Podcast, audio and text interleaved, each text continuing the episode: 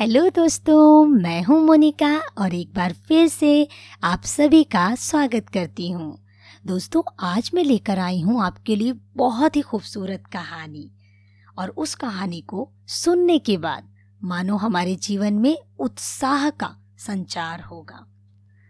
इस कहानी का नाम है, परिस्थितियों को दोष देना। आपने देखा होगा, समाज में कुछ लोग ऐसे होते हैं जो अक्सर परिस्थितियों को दोष देते रहते हैं। कई लोग लोगों को दोष देते रहते हैं। कई लोग चीज़ों को दोष देते रहते हैं। मतलब दोष लगाना, दोष देना उनके स्वभाव में होता है। आज इस कहानी के द्वारा हम सीखेंगे कि किस प्रकार से जब एक व्यक्ति परिस्थितियों के ऊपर दोष लगाता है और परिस्थितियाँ यदि उसके अनुकूल हो भी जाएँ तो वो अपने जीवन में आगे नहीं बढ़ पाता।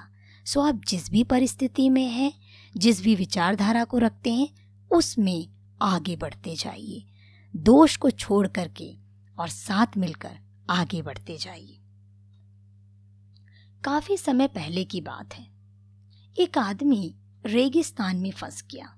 रेगिस्तान तो आप सभी जानते हैं, एक ऐसी जगह जहाँ सिर्फ़ रेत रेत होती है, पानी दूर दूर तक देखने नहीं मिलता। उस रेगिस्तान में जब वह आदमी फंस गया उस रेगिस्तान में जब वह आदमी फंस गया, वह मन ही मन अपने आप को बोल रहा था, ये कितनी अच्छी, कितनी सुंदर जगह है। अगर यहाँ पर पानी होता तो यहाँ पर कितने अच्छे अच्छे पेड़ उग रहते। यहाँ पर कितने लोग घूमने आना चाहते।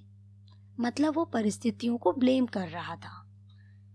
ये होता, वो होता, ऐसा होता, वैसा होता तो शायद ऐसा हो जाता।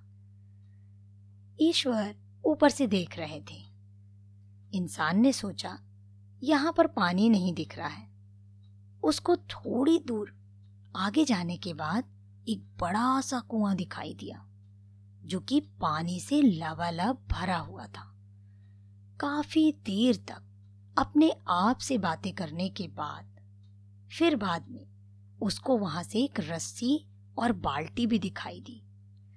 इसके बाद कहीं से छोटी सी पर्ची उड़ती हुई इसके पास आ गई और उसमें लिखा हुआ था, तुमने कहा था ना कि यदि यहाँ पर पानी होता तो यहाँ पर बहुत सारे पेड़ पौधे लगा सकते थे, बहुत सुंदर सुंदर स्थान बना सकते थे और लोग इसे देखने आ सकते थे। अब तुम्हारे पास बाल्टी है, रस्सी है, पानी है, बीज है। क्या तुम पौधे लगा सकते हो? और परिस्थितियों को अपने अनुसार बना सकते हो। उस आदमी ने उस पर्ची को पढ़ा, पानी पिया और चुपचाप वहाँ से चला गया। प्रिय दोस्तों, ये कहानी बड़ी छोटी सी है, लेकिन बहुत बड़ी सीख देती है। जिस परिस्थिति में हम हैं, उसमें हम बेहतर कर सकते हैं, बहुत बढ़िया कर सकते हैं। यकीन मानिए जिस अवस्था में आप हैं, उस अवस्था के सपने और लोग देखते हैं। उसी परिस्थिति में, उसी अवस्था में बस कदम बढ़ा दीजिए। निसंदेह ईश्वर आपको आशीष देगा, सफलता देगा। ऐसे ही मोटिवेशनल स्टोरीज को सुनने के लिए मेरे साथ बने रहिए कहानी मोनिका की जुबानी में।